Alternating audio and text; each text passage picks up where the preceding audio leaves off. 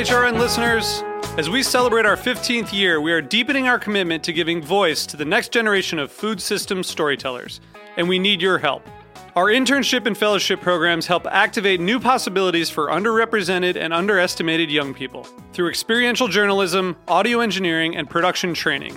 Through these unique programs, HRN helps food equity stewards build essential workforce readiness skills that expand their potential and foster economic mobility. Please consider supporting these critical programs. And with a minimum donation, you can be entered to win a dinner for two at an amazing restaurant in one of eight cities and tickets to a concert at a great venue in one of those cities. We have incredible partners across the country who have donated, as they also share our passion for helping to educate the next generation of food systems storytellers. Check out heritageradionetwork.org slash 15 to donate and enter to win today. That's heritageradionetwork.org slash 15 to donate and enter to win today. And make sure you donate before March 31st. Thank you. This episode is brought to you by Wisconsin Cheese. Wisconsin cheesemakers produce over 600 varieties, types, and styles of cheese. That's twice as much as any other state. Learn more about Wisconsin's cheesemaking history at wisconsincheese.com. This week on Meat and Three, it's our season four finale, and we're sharing some of our greatest kitchen joys. Maybe most people consider making it too much work or too messy, but this is the food that's worth the work and worth the wait. You always know where the thing is because you put it away the right way the first time. You just sort of stand there and, you know, with your hand on your hip and one leg outstretched, glass of wine in your hand, staring into the refrigerator, going, okay, speak to me. Oh, yeah. What are you doing with the celery tonight? I'm making a simple syrup for a gin cocktail with the celery. And I also found a recipe for a celery soup that's going to use up the celery and the potatoes and some of that dill that we still have hanging out in there. Tune in and be inspired to find the joy in your kitchen. And don't forget to subscribe to Meat and Three wherever you listen to podcasts.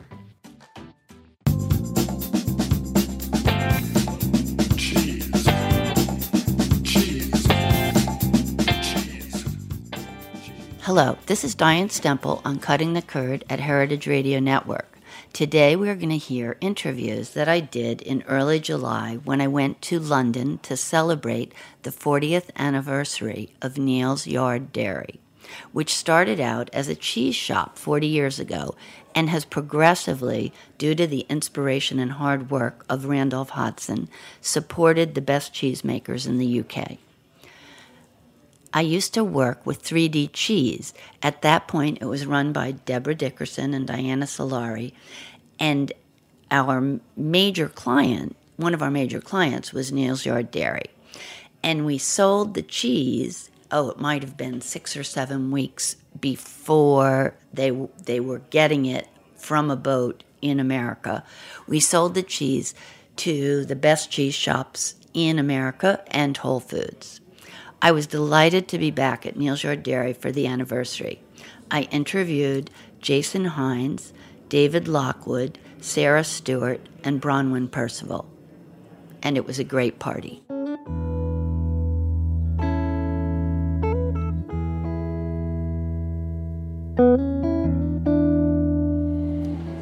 Hello.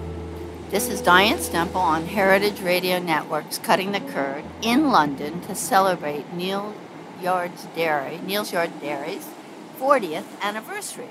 Right now, sitting with Jason Hinds to discuss cheese in Britain and the world and how Neal's Yard Dairy has had an impact. Welcome. Thank you very much, Diane. So, can you tell me your history first at Neal's Yard Dairy? Obviously, the dairy is about to celebrate its 40th birthday tomorrow, in fact. Um, would you believe on July the 4th? Is, Oh, how um, nice. Isn't, yes, isn't that a tidy date? And, um, and uh, we'll be celebrating the actual party on the Sunday when people will be gathered. Um, and I've been in the company for nearly 28 of those 40 years. Not 40. Not 40. I did not found the business. Uh, Randolph founded the business, and I joined it um, in 1992 February. So yeah, Okay. I'm coming up on my 28th year. Okay. Now, how did you start? at Neal's Yard? Well, I I was always keen to um, embark on a career when I left university. Uh, would you believe to export British cheese? All my university friends thought I was taking crazy pills. It was the most preposterous idea. So you How- had that I had that idea idea, to and, it, export and, British and cheese. Funnily enough, in recent, uh, we moved um, uh, we moved to a new warehouse fairly recently, and as we moved, um, Katie, who looks after our people, went through some of the filing cabinets, and and uh, funnily enough, came across my original application letter, Oh, which was a hoot. Um, what did it say? it said that I wanted to export great British cheese and that I wanted to come to learn about really good farmhouse British cheese. Um, and that's why I wanted to come to Neal's Yard and I wanted to apply for a job in the shop. And so that's where I started.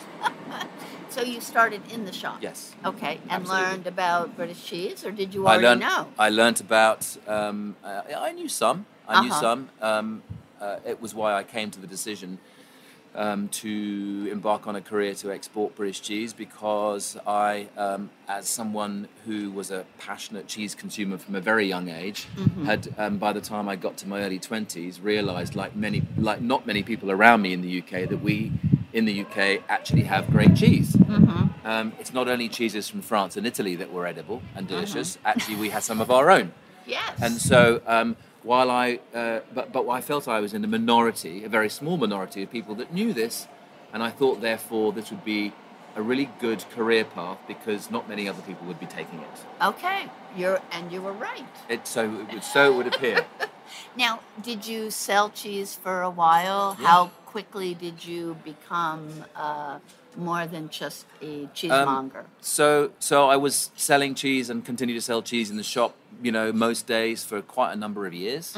Um, but during the course of those early years, indeed in my first year there, um, it transpired that we had already begun shipping to a few customers um, in the US, the first of which was Zingerman's. Um, and so I did my first trip to the US with, um, with Randolph Hodgson, the founder. Uh-huh. Um, uh, and that was in the year I began, 1992. And, uh, and on that trip, I met uh, a few other of the owners of Zingerman's, and one of whom we have just bumped into in a restaurant here in London, yes, yes, that's amazing. Hmm. Paul, Saginaw. okay, we just Serendipitous. yes, serendipitous, but he's here for the anniversary. He is, yeah, yeah, Yes, yeah, yeah, yes, yes. As he should be. Absolutely. Right, right. Okay, so big question number one. How do you feel Neal's Yard Dairy has affected the position of cheese in Britain and then the world? That's not that's not a that's not a very small question. Diane. No, it says big question. Yeah, number yeah. one. No, no, it's a massive question. Yes, it's more yes, than yes. big. Well, well, just answer briefly, Okay. if possible. Um, I would, uh, maybe this is uh, not too big a statement, but I would suggest that um, a number of the cheeses that we've worked with, uh, and, uh, you know, a number of the cheese makers that we worked with over the 40 years, and, n- and, you know, and some of those who now have, you know, I would say well-known, um, well-known businesses around the world and successful businesses Certainly. might not have made it had it not been for the intervention of Randolph and the team in those early years uh, and the intervention of Neal's Yard Dairy. I would You know, totally agree. I would, you know, I would businesses like um, potentially Colston Bassett, Mm-hmm. um, Kirkham's Lancashire, uh, Appleby's Cheshire. Uh, you know, there's a there's a list of what we might now refer to as sort of household British cheese brands. Hate the word brand, but anyway, you know what I mean. Mm-hmm. Yes. Um, who who I think would probably not have made it had Randolph not arrived um, with with the Neal's with Neal's Yard Dairy and sought these uh, really high quality British cheeses out because the market um, supposedly um, was not looking cheeses of that quality. They were looking for market. The market was um, supposedly looking for cheeses that were that were cheap, um, uh, and so um, you know they, he was not interested in selling those, and so Neal's Yard Dairy made it its mission to find the best British cheese and sell those. Now, I do want to tell the listeners that we're near an archway so that you might hear the train Trains going passing. by Yeah. because we're in an arch or, or, or outside of an arch that is where Yard Dairy lived and newly lives. So to be clear, what um, just the the arch is essentially um, uh, uh, a space underneath a railway viaduct, which is arch shaped, and so there's a whole there's a there's a long series of these archways that run perpendicular to the the, the direction of the viaduct. Actually, very good spaces for storing cheese. Uh-huh. Um, built by the Victorians, um, you know, who In- in the in the much of these many of these structures were built in the 19th century. Excellent. Um, so they built the, you know, the Victorians had a reputation for building large, large, strong buildings. Um, and actually, um, you know, the, the, these spaces offer themselves up as really pretty good uh, urban caves. Uh, the temperatures, are certainly at the center, because they're quite long, um, you know, the, the temperature at the center of these doesn't really change very much because you're fairly well insulated by brick. So if you're a cheese, that's a good thing. Okay, if you're a person, not so good. It's not so bad, um, uh, but it's better if you're a cheese. Okay, okay. So I just wanted to tell the listeners what they were hearing. Yeah, absolutely. Anyway, so I have big question number two. yeah. What's next? What should Neal's Yard Dairy do now or in the future to protect British cheese or all cheese and share it even more with the world? Well, our mission is to, uh, our stated mission is to improve British cheese. And so, um, you know, I think that if we're successful in that endeavour, then we will have worked to, as part of a broader community of people who are also supporting British cheese, because we are we are not, you know, we are not the only ones um, doing this work. There are more and more Yes. really high quality businesses in the UK championing British cheese, and that's a great thing. Okay. Um, 40 years ago, there, we were, I think, more or less the only ones, Mm-hmm. and now there are more, and so that's good. That's good for the industry. Mm-hmm. Um, uh, it's good for the cheesemakers to have Mm-hmm. more than one customer championing their cause. Yes. And so um, I would like to think that, you know, in the next 40 years, um, that what we will see is a really vibrant, uh, really vibrant community of cheesemakers coming in um, to the industry that are uh, young and old, um, and that see that there is a career, that there is a future for them, um, because making cheese is um, not just a worthy endeavor, but actually a financially sustainable proposition. And, and so I think that, you know, where 40 years ago and even 30 years ago, cheesemakers and farmers couldn't really consider their cheese making endeavor as a, worth, as a worthwhile, you know, as a financial, viable financial proposition, um, Now they n- now, now more and more can. And that is, that is an environment that's going to encourage younger people who are really passionate about cheese making to actually consider it as a vocation. And so I think in this, you know, uh, I think that um, as um, you know, as the community um, uh, becomes more diverse, um, that we will see people making more traditional British cheeses like what we call the territorials, the Lancashires, the Cheshires, the Phillies, double Gloucesters, Leicesters, and so on. Um, you know, I'd like to see more of those producers uh, than the very small number that we have. Um, because we are seeing more producers from, um, you know, more producers making non-traditional Brit- uh, British types, I saw French styles. a lot of goat and Yeah. sheep at uh, at the London cheesemongers. Yeah, yeah, yeah, yeah. today. Exactly. Yeah, so, no. and we we supply um, all of that cheese to them. So, Mm-hmm, and so I would say that t- 25, 30 years ago when I started, the cheese that w- um, were made, the cheeses that were made to those more continental style recipes, Mm-hmm. um, were nowhere near as world class as they are now. Right. And so that's right. great. There were some so we now, yeah. So we now have some. We have a much greater diversity Mm-hmm. in the range of farmhouse cheeses that are made in the UK, and that's Mm-hmm. fantastic. But I would like to see, um, you know, I would like to see more producers coming into the industry championing those varieties that have been native to the UK for centuries. And I'd like to see, um, you know, the public and cheese shops embracing those varieties more than I think they have uh, in the last 40 Okay. years, much more in the, next in the next 40. Okay. Okay. Well, thank you very much. You're most welcome. Goodbye. All right. Bye for now.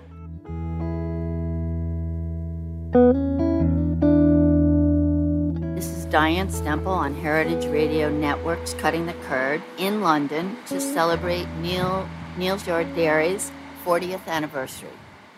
Right now, I'm sitting with David Lockwood to discuss cheese in Britain and the world and how Neal's Yard has had an impact. Welcome, David. Ah, thank you, Diane.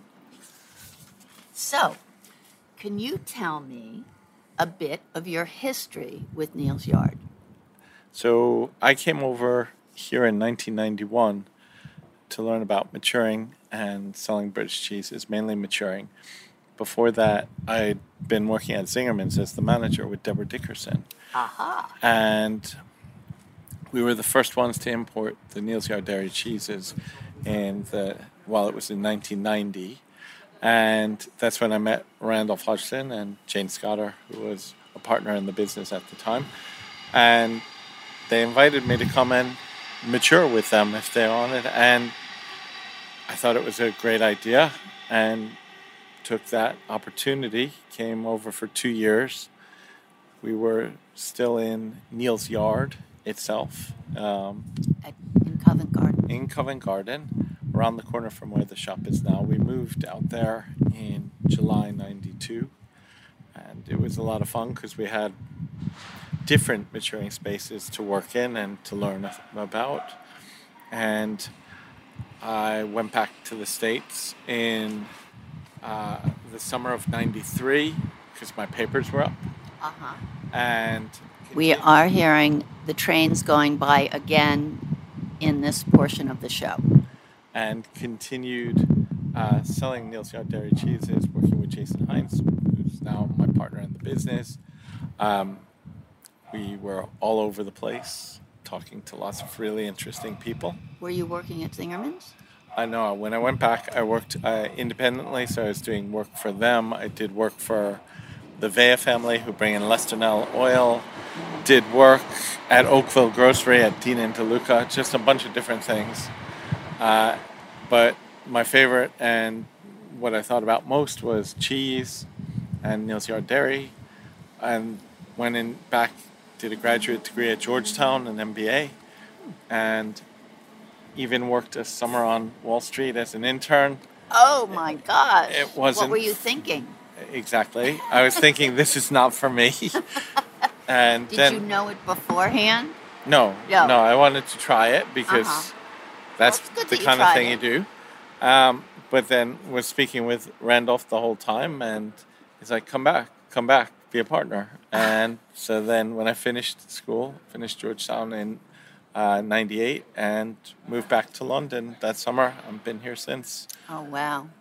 So you have many years in cheese business and at Neal's Yard. Yeah. So a nice, nice smattering of, of different things. Uh, went to American Cheese Society conferences in the late 80s and Mhm. early. Oh, and in the judged- beginning. Yeah, in the beginning. Judged with uh, Jean Claude Le Jaouen in the at the conference in 1991. Um, still active in American Cheese Society. Uh, on the judging and competition committee and also always try and attend the conferences. Mhm. So keep my hand in that. Um, Do lots with cheese here and have through the dairy made made friends, acquaintances, and with people throughout the cheese business in Europe and the Mhm. States. It's, it's a Mhm. good thing. Yeah. Now, okay, big question number one. How do you feel Neal's Yard Dairy has affected the position of cheese in Britain and then the world? Neal's Yard Dairy. How, how have we affected cheese position in the In world Britain and in and Britain? Um, big question. I think that we were really lucky to have Randolph Hodgson found you know as a founder of the business because he's he's truly a contrarian, and that really speaks to me because I'm I'm a bit of a contrarian too, and so at a time when other people were always looking to the continent or to factories for a cheaper, more consistent bit of cheese, Randolph was more interested in looking at what it could be, what it would be like, not necessarily what was in front of him. And because of that, the dairy became involved with buying cheese from a number of producers who were then encouraged to continue making cheese the way they had been making it uh, historically. And this, in turn, meant there was a bit of a future for cheeses that were reflect eh, well reflective of British farmhouse cheese making tradition. Mm-hmm. Eh, you know, it's evolved quite a bit since um, well uh, since since the- 91. well, ninety one, but but I was thinking more the turn, you know, the early uh, nineteen hundreds. And so when it- it's one of those things when people talk about traditional, it, it's a word that kind of gets a bit under my skin Mm. because eh, what is traditional? A lot of what people call traditional today was invented in the 1960s. So if we call it um, historically accurate or Mhm. res- re- historically representative of the UK cheese making tradition, Mhm. um, eh, whatever, a little side pedantic side point, but but um, but but Randolph Randolph basically said, "This is interesting stuff. We could sell it if people tasted it," and And and Neal's Yard we- has always we- been known for handing people the cheese. so we give tastes. Yeah, and yeah. Off and the- so off the knife. Off the knife, and we because British people are a bit shy, we try and do that before anyone has to speak. Yeah, and and it's a really nice technique. did that to to me in the shop uh, at Borough Market. Yeah, I'm glad you've, you you said that ago. because if they hadn't, they would have been in trouble. Yeah, But um, no, eh, but the so the way we sell cheese is quite different. Uh, the influence internally, in you know, domestically, it has provided a a place for um, cheesemakers to sell cheeses that aren't supermarket cheeses Mhm. in a better way. I think our influence uh, in the States, eh, it's harder for me to speak to directly because I'm not there. But I know that a lot of people who are really good cheesemakers and retailers have spent time with us um, on the cheese making side.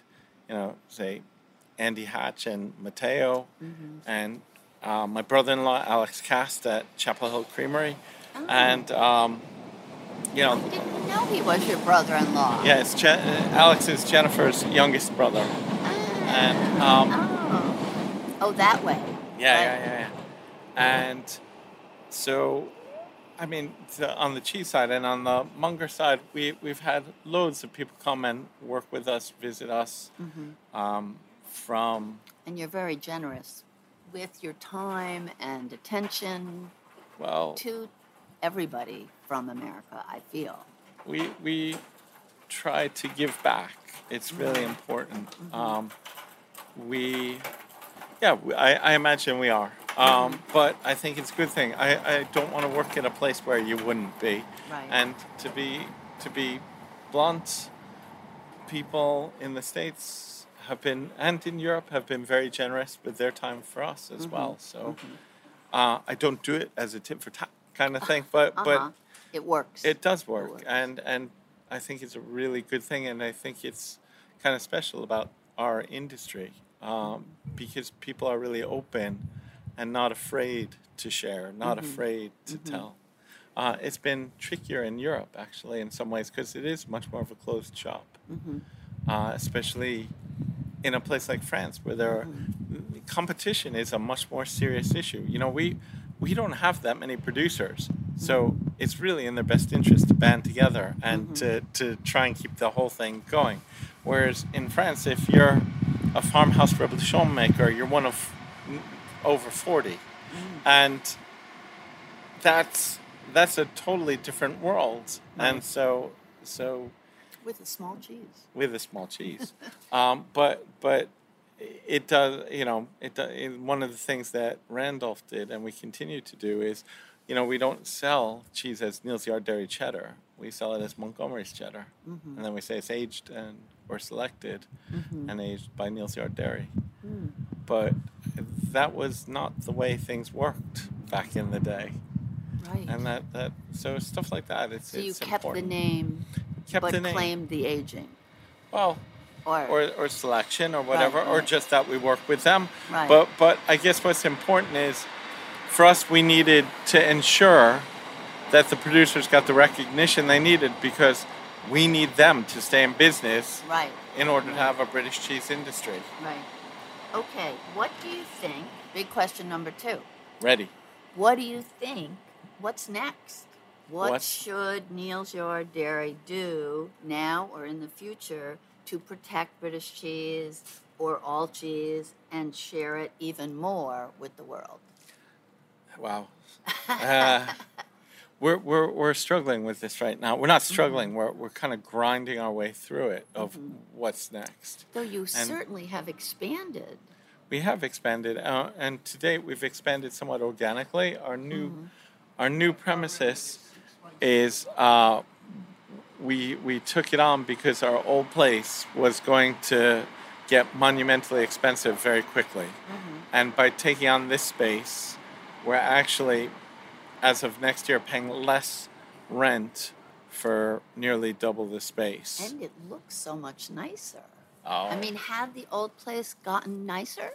I haven't Uh, been there in a long time. Well, it's gone now, but um, there were, I suppose, I suppose there were. I, I don't know when you were there last, but um, there were bits that were good. There were bits that weren't so good. But you could say the same about here. If I could, if I, this is very this is very nice looking right where we are in the, Ah. the Arch Six entrance, visitors entrance. yeah, uh, yeah, it's it's similar to where we were. I mean, we control it better, so we could do more Mhm, with it. mhm. Um, yeah, there are things that aren't right about it either. that uh, like if I if I could if I could switch the clock back, I would definitely change. Okay, But okay, of course. um, where we're going, so uh, the question is, how do we expand?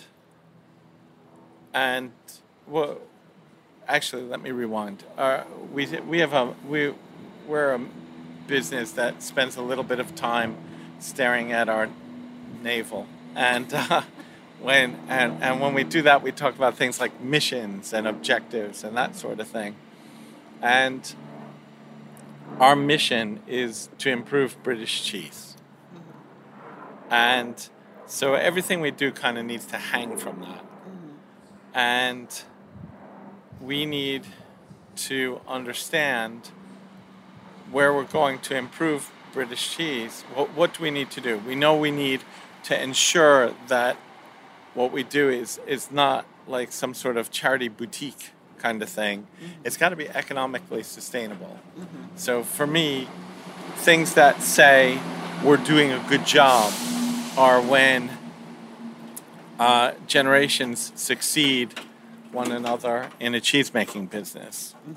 So, for instance, with the Appleby's, Paul and Sarah, the third generation, have taken it over. Mm-hmm. That's success.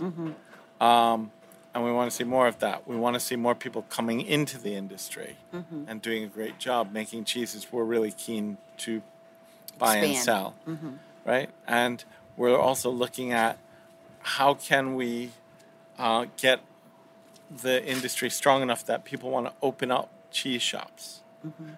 and how can we get it strong enough and economically strong enough to make it so that people see being a cheesemonger as a viable career. Right.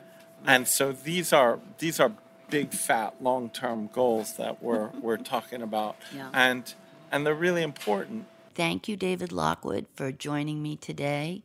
It's been delightful to talk to you, as usual.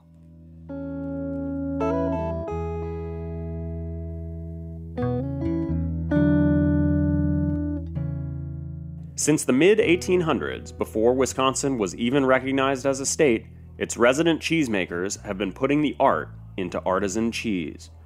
When early settlers from Switzerland, Germany, and Italy came to Wisconsin, they brought their cheesemaking expertise with them. They chose Wisconsin because the terroir reminded them of the homes they'd left behind in northern Europe. The soil and water of Wisconsin is nurtured by the goodness of glacial sediment, and those elements lend themselves to the very best milk. Today, Wisconsin's cheesemakers draw from their rich European heritage and cheesemaking traditions and combine them with incredible innovation to produce half of the nation's specialty cheese. Wisconsin cheesemakers never stop experimenting, trying to improve, and dreaming of your next favorite cheese that has yet to be imagined. Learn more about Wisconsin's cheesemaking history at wisconsincheese.com.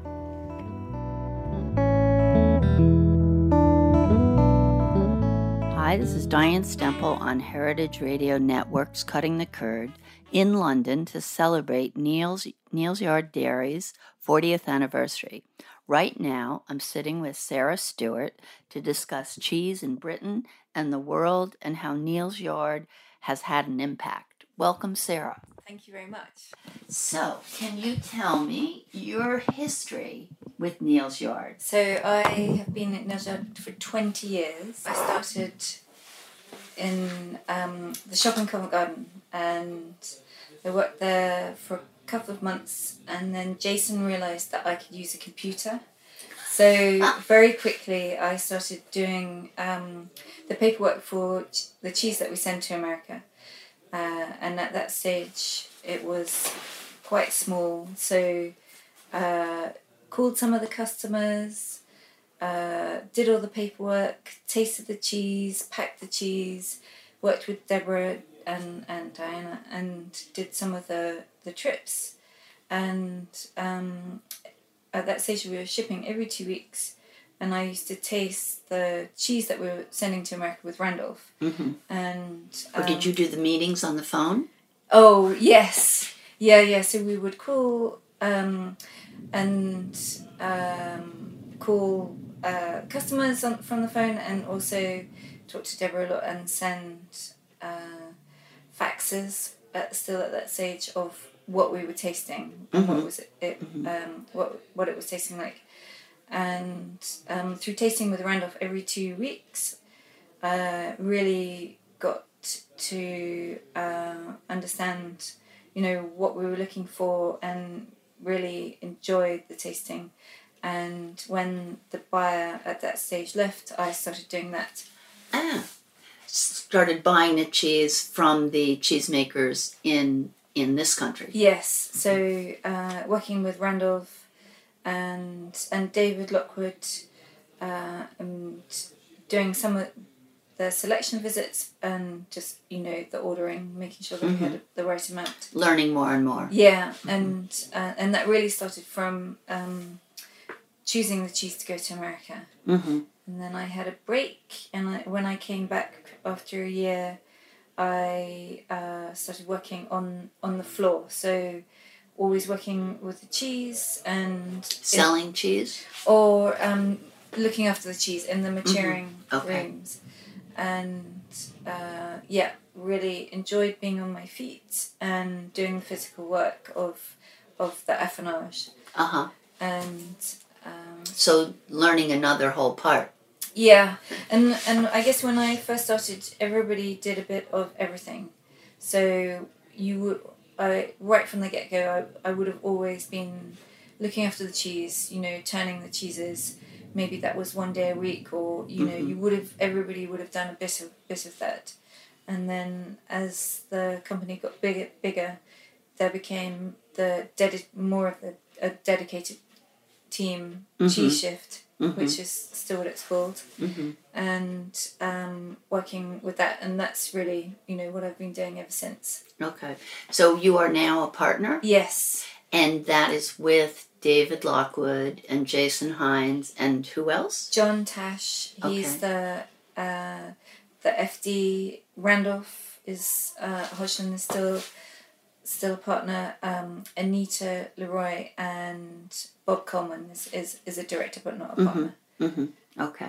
And you're the newest partner? Yes, the newest Okay. as of this year. Okay. Congratulations. Thank you very much. yeah, nice to to be a partner in my twentieth year. So, so did you love cheese when you started at Yeah. Neal's Yard? always always always loved cheese and when i saw there was a job advert to to work in the shop at covent garden and i um i thought i saw it and i was like oh i like cheese. I'll i'll do that for a year or two and until i decide what i really want to do. Right, and right. then um, it, it sucked you in. Absolutely, I've uh, totally been um, sucked in, and you know, Neal's Yard Dairy is such a uh, you know great place to work, and um, it really you know it's got a, a nice ethos, and um, the people are really amazing, and so yeah, it's definitely my home. Uh huh. Uh-huh. Okay, so my first big question is how do you feel Neal's Yard Dairy has affected the position of cheese in Britain and then even the world? So, um, you know, I think when um, Neal's Yard Dairy first started, the um, the likelihood of raw milk cheeses continuing um, Was slim? Yeah, and so I think from from that point of view, you know, Randolph's worked uh, with other people to make sure the industry can continue. This is pretty important, Mhm. and um, And that was his purpose. definitely and he um you know he's always been like um the producers have always been front and center of of of what we do and especially what he he did and making sure that um they get paid well and paid quickly so that they can um, continue to do what they do um, and just being um, an advocate for the, the amazing things that they do and the Mhm. amazing cheese that they produce. And I don't know that there was ever a, um, in the beginning, uh, like, we want to showcase the, you know, the, the most amazing British cheeses uh, in, in the world to, to get them out there. But it was just, you know, Zingerman's uh, worked really hard to, to get the cheeses from the Dairy over there, and Mhm. it's sort of accidental. Mhm. And um, Because of the relationships. Yeah, so uh, I guess when when it first when they they must have come to visit and enjoyed uh, the cheeses and sort of uh, you know made it made it so it had to happen that we And I just met one of the owners of Zingerman's, Paul, Saginaw yeah outside. yes yeah so he's here for the 40th birthday too Yeah. which is very exciting yeah it's nice that that relationship continues Mm-hmm. And um, yeah, so you know, just trying to uh, make sure that we've got amazing cheese. We just had an interruption of a coffee edition. Okay, so um, that's great. Now, what next? What's next for Neal's Yard? What should they be doing now or in the future to protect British cheese or all cheese and share it with the world? Or what? What's next? Well, um, I think you know, at at its core, you know, so dairy is about the territorial. So the very traditional British cheeses, you know, like Appleby's Cheshire, Kirkham's Lancashire's, um, Lancashire, and I think um, working with the producers to make sure that those cheeses are continue forever Mhm, because mhm. you know they're the they're really the last of their kind and they're really the most um, important British type of cheeses. So Mhm. um, I think that's that's the direction of what Neal Mhm. Dairy should be doing, Mhm. and um, yeah, giving the opportunity for hopefully new producers to, to come into the into the industry. Uh, so they've got a, a good marketplace to sell their their um, cheese and um, to encourage you know second generation, third Mhm, generation uh, to to stay with the um, family businesses Mhm. and hopefully um, bring new people into the business. I took just took the tour with Owen, Yeah. and he. I saw all the cheeses we don't get in Yeah. the United States. The small ones, the goat ones, just amazing Yeah. bunch of of English cheeses that we don't even see. And um, Yeah. we and that's is Are, are they um, traditional or are they new to Britain? No, not. Um, I just think most of them are, you know, from a f- French style. Yes, yes, but but made in Britain. Yeah, for sure. So yeah. everything, yeah, everything that we have here is is um, is British and Irish. Um, we have a, a few continentals, but the uh, you know some of the soft cheeses that we sell, um, uh, I, you know, I really feel their their competition for their French equivalent. So Mhm. um, we sell Innes Log and Innes Brick, and um, in the same way that we have uh, really worked on our maturing of soft cheeses. Um, those guys, as, as producers, have really worked on on how they're making Mhm. and um, And are they raw? yeah Ah, and France can't. Can they still send raw here? yes yeah Oh, okay. yeah so we Because they don't send it to us anymore. no Yeah. yeah because um, probably the um, it has to be 60 days old Mhm. for it to be in America but over here that we don't have that restriction Mhm. which is you know incredible Right. and um, yeah, those those are a lot of I think maybe in the last twenty years, a lot of the new producers have been in um, the smaller soft uh, soft cheeses, Mhm. and uh, I think perhaps more recently people have, have been making um, more territorial. Mhm. Um, so we've got a few few new territorial producers, which is great. hmm Excellent. Well, thank you so much for Pleasure. talking with me. And I just want to say goodbye to Sara Stewart. Uh, this is Diane Stemple on Cutting the Curd, and uh, uh, the party's coming up, Yeah. right? Excellent. Okay, bye.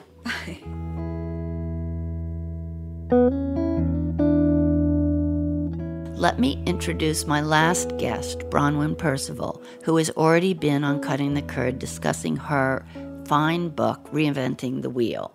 While not a partner at Neal's Yard, she's been there a long time and has a lot to say. Welcome, Bronwen. I'm trying to collect people who work at Neal's Yard Dairy to ask them different questions about the anniversary and about the momentousness of Yard Dairy. And um, welcome. Thanks so much. I'm really happy to be here talking with you. Great. So, anyway, my first question is for our audience to sort of put you in the cheese world. How long have you been at Neal's Yard Dairy? How did you start cheese? Can you give us a little info about your cheese life? Um, I started in Neal's Yard, at Neal's Yard Dairy in August of 2005, and I think, like so many people who work here, sort of approached the job as a temporary position that would take me up through Christmas of that year, and then I would go on to find something else to do and have a real career. And um, one thing led to the other, and in fact, I've realized over the ensuing years that cheese can be eh, quite a fulfilling li- thing to dedicate one's life to. 14 years later. 14 years later. Have you been here throughout? Yes, Okay. consistently through that time. I took a two month sort of sabbatical to work in the lab of uh, Rachel Dutton and Ben Wolfe at, uh, at Harvard in 2014. And Mhm. again, I'm incredibly grateful to the hires up at Yard Dairy for having the vision and the, um, you know, the generosity to allow me to go and do that. hmm So you got to learn in the in the lab. Yes, exactly. I mean, I think one of the things that strikes me is how permeable the um, conversations within the cheese world are with other things going on within the scientific community and within um, you know, other industries as well, things like the wine industry. And one Mhm. of um, one of the things that I've felt has been the most enriching about my work here is being able to look outside the cheese industry to draw in ideas that we can apply to our everyday work. And so that two months with Ben and Rachel was really, um, I would say, quite important because it really gave me a much better idea of how microbes work, how microbes think, to use a very anthropomorphic term, but how we can sort of understand them as our allies, as our foes, and really um, apply that knowledge about the, the big structural ideas about microbiology to our work with cheese here. Okay.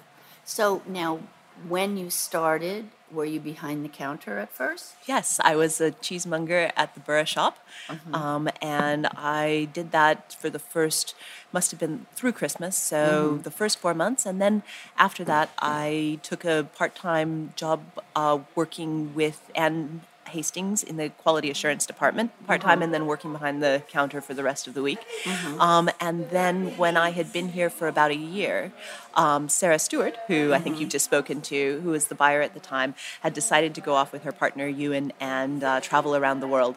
And so that left a space um, in the position of buyer, Mm. um, which I was incredibly lucky to have offered to me.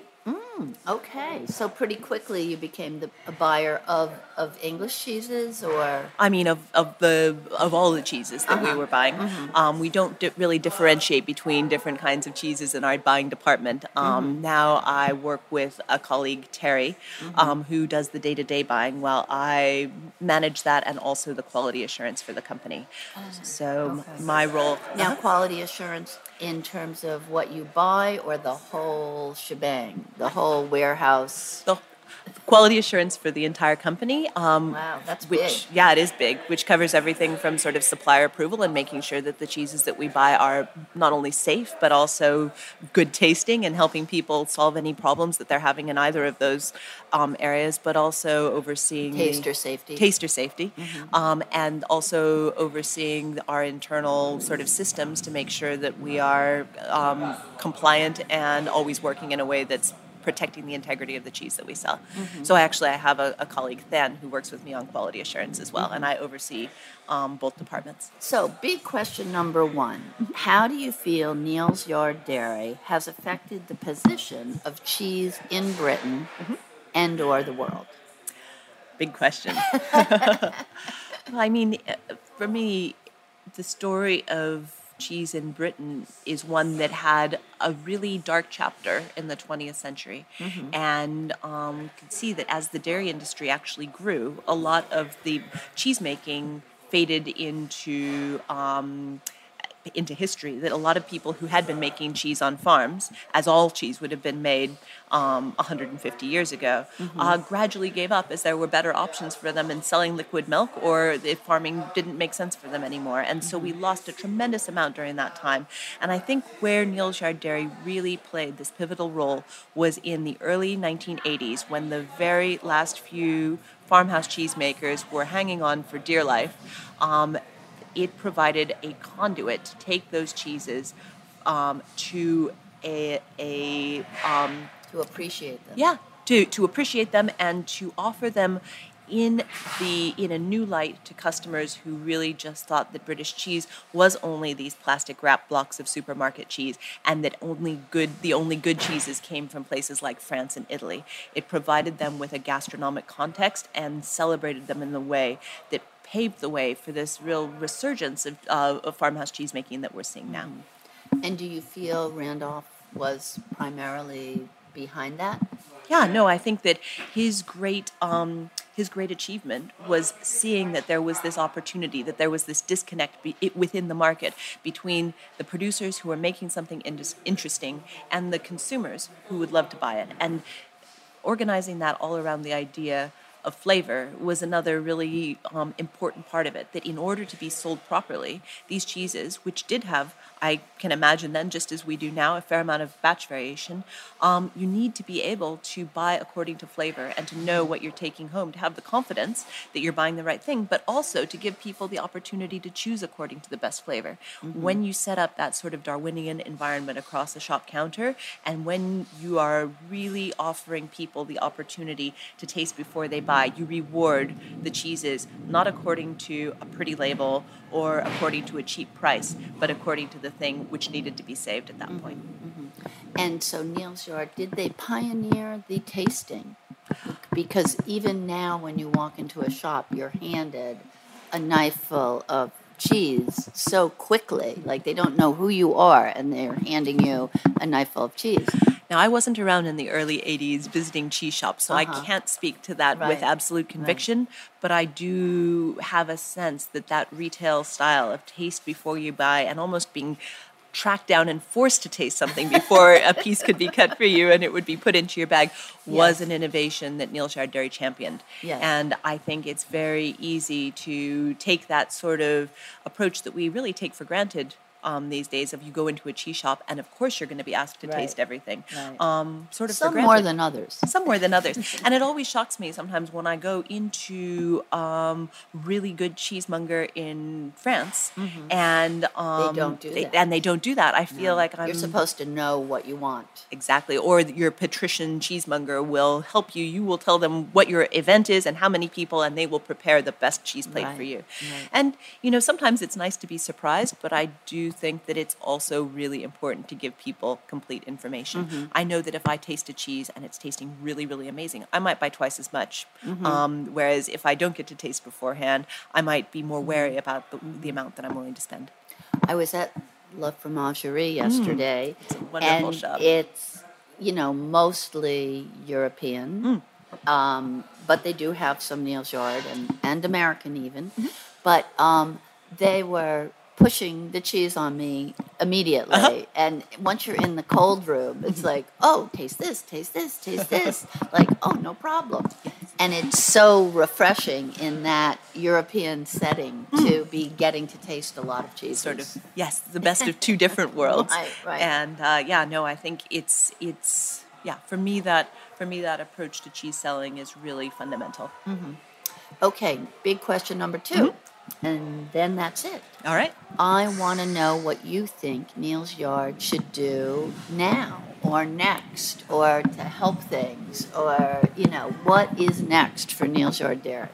I mean, are you asking me as my personal opinion or? Uh, well, maybe first the company opinion and then your personal Okay. opinion. Um, I think from the perspective of Neal Yard Dairy's um, mission, mission, you know, they talk a lot about, or I should say, we talk a lot about our mission being to improve British cheese, and I think that that is um, a laudable mission, and I Mhm. think. Um, one of the things that also plays heavily on those conversations is how can we make sure that we're making money? Because clearly, if we're losing money hand over fist, there's no way that we can accomplish the goals that we have of supporting the industry. Right. And so the que- you know the question of how much can we grow and maintain that um, that commitment to all the things that we've held dear for uh, the longest time. I think there is a genuine commitment on the part of the directors to um, to honor that uh, that commitment to farmhouse. Um, British cheeses and raw milk and real flavors, while While- growing while growing the company Mhm. and while um, ma- maintaining or building profitability. Mhm. And I know that sounds like a very dry answer, but without that, nothing else is possible. Well, and they've expanded to the old arches to these arches where they're kind of becoming a business. Uh, Yeah, I mean, I think these new arches are much, much, much more purpose built, much more fit for purpose than Uh-huh. um, where we were working before. And certainly, I know that it's much easier to work here. And they're Mhm. designed for a specific, a particular amount of cheese. And I know that we have a now a 30 to 35 year lease on these new arches, so Mhm. it sort of sets the stage for what the scope of the company is going to be during that Mhm. time. And And aren't you renting to other food businesses that are like minded? Yes, I mean the whole Spa Ter- Terminus project, which I'm sure Mhm. the others have told you about, is very Mhm. exciting because it's sort of bringing together once again this community of food producers to Mhm. try to change a conversation within the. UK. And so Mhm. to see all of those businesses flourishing in a in a shared environment is really inspiring. Mhm. Yeah. Now, okay, so how about your personal opinion? what do you think cheese should be doing now? I think that's a, probably the better question. Where where should cheese be going now Right, that we've right. accomplished so much? Because I think the cheese industry has has accomplished a huge amount in the last forty years all around the world, Mhm. and um, we're having we're starting to have different conversations than just can farmhouse cheesemakers survive. You know, I've had three conversations today at this party already with different cheesemakers who have been attending conferences on things like sustainability and the impact of agriculture on the environment. And I think as the dairy industry stands right now, we need to be very cognizant of the way in which the larger conversation is changing Yeah. and make sure that we are positioning ourselves in a place where we're part of the solution rather than part of the problem. Mhm. Um, I think it's absolutely possible. So I just want to thank you, Bronwen, for coming on the show uh, during a party. Uh, it's been delightful to talk to you as usual, and I look forward to your next book or project. Thanks so much, Diane. It's great to talk with you.